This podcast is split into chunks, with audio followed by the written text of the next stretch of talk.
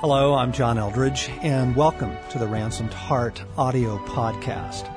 For more information on Ransomed Heart Ministries, our resources, and events, please visit us online at www.ransomedheart.com.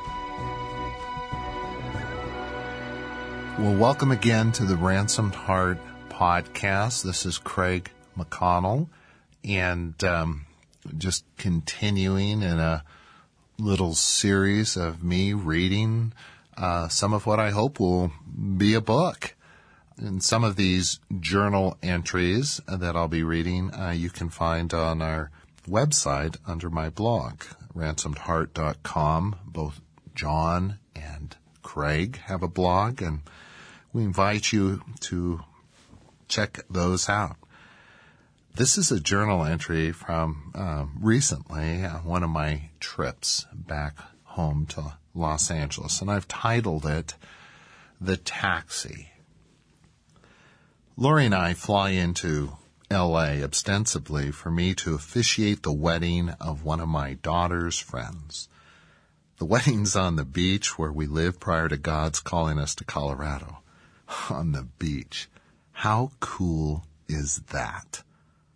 Friday night, the rehearsal on the sand goes well. Yeah, the marine layer moves in a little early and the onshore breeze is brisk, but hey, it'll be great manana. Note.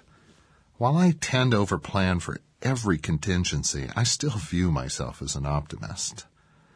Now, following the rehearsal dinner fare, I'm caught flat-footed by the affection the two families express towards one another. I feel like a voyeur peeping in on the intimacy of others. I wonder why love surprises me. Am I a cynic? A little backstory. Lately, as a result of reading uh, some of John Stott's commentaries, I've been picturing the Apostle John in extreme old age at Ephesus being carried into the congregation in the arms of his disciples, unable to say anything except, Little children, love one another. At last, wearied that he always spoke the same words, his disciples asked him, Master, why do you always say this? Because, he replied, it is the Lord's command, and if this only is done, it is enough. As every broken, disappointing, sinful, foolish, evil, and wacky person in my orbit scrolls across my mind, I find the simplicity of the command to love God and others deeply disrupting and profoundly descriptive of my deepest desire. It is astonishing that in the presence of love, I doubt it, run from it, or am startled by it. The nature of these relationships unfolding in heartfelt, tested words of appreciation and gratitude, a slideshow, music, all speaks of the life I want so very much to live. I leave the dinner with a hunger to be the apostle John, muttering over and over, Oh, my friends, love one another. It is enough to love from some deep, true place. It's the man I want to be.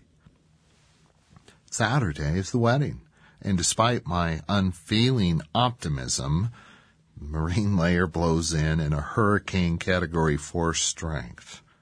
And so the wedding crowd of 100 is blown into a tight circle of family and friends prior to the bride's entry, the one girl who everyone's eyes were upon was the one wearing the full-length Alaska parka with the fur-lined hood, a contingency I did not consider. We all huddled like penguins on the sand as Claire and Doug's magic moment unfolds.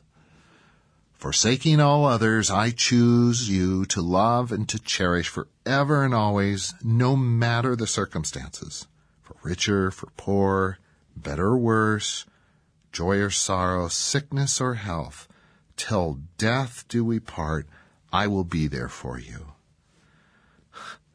They are so in love, so good for one another. They are so young, and beneath my pastoral smile is a smug, arrogant posture. Ah, it has taken Laurie and me 33 years to reach that level of blissful, raging, agape self-sacrifice. So, with a weekend filled with wedding festivities, all too brief visits with our kids, and a visit to our favorite taco joint, we're ready to face whatever United Airlines throws at us and return to Colorado. The taxi we called for the 11 mile scamper up to LAX rolls up. Cabbie bounds out of the Chevy, flicks his cigarette butt in our friend's rose garden, and with a few hand motions and heavily accented broken English, grunts motions for us to get in. And so we do. Now let me quickly insert that I've survived many a taxi ride in the renowned cities of the world and survived. A taxi ride is a taxi ride. You go to McDonald's for cheap burgers, Home Depot for chainsaws, and taxi rides for near-death experiences, right? So, we peel out of the driveway, taking the first turn on two wheels. We're breaking every speeding law, dodging parked cars, cutting off slow pokes, and alternating between G-force accelerations and crash test braking. And every time we do brake, of course, there's some front end clanking and a sharp veering to the right.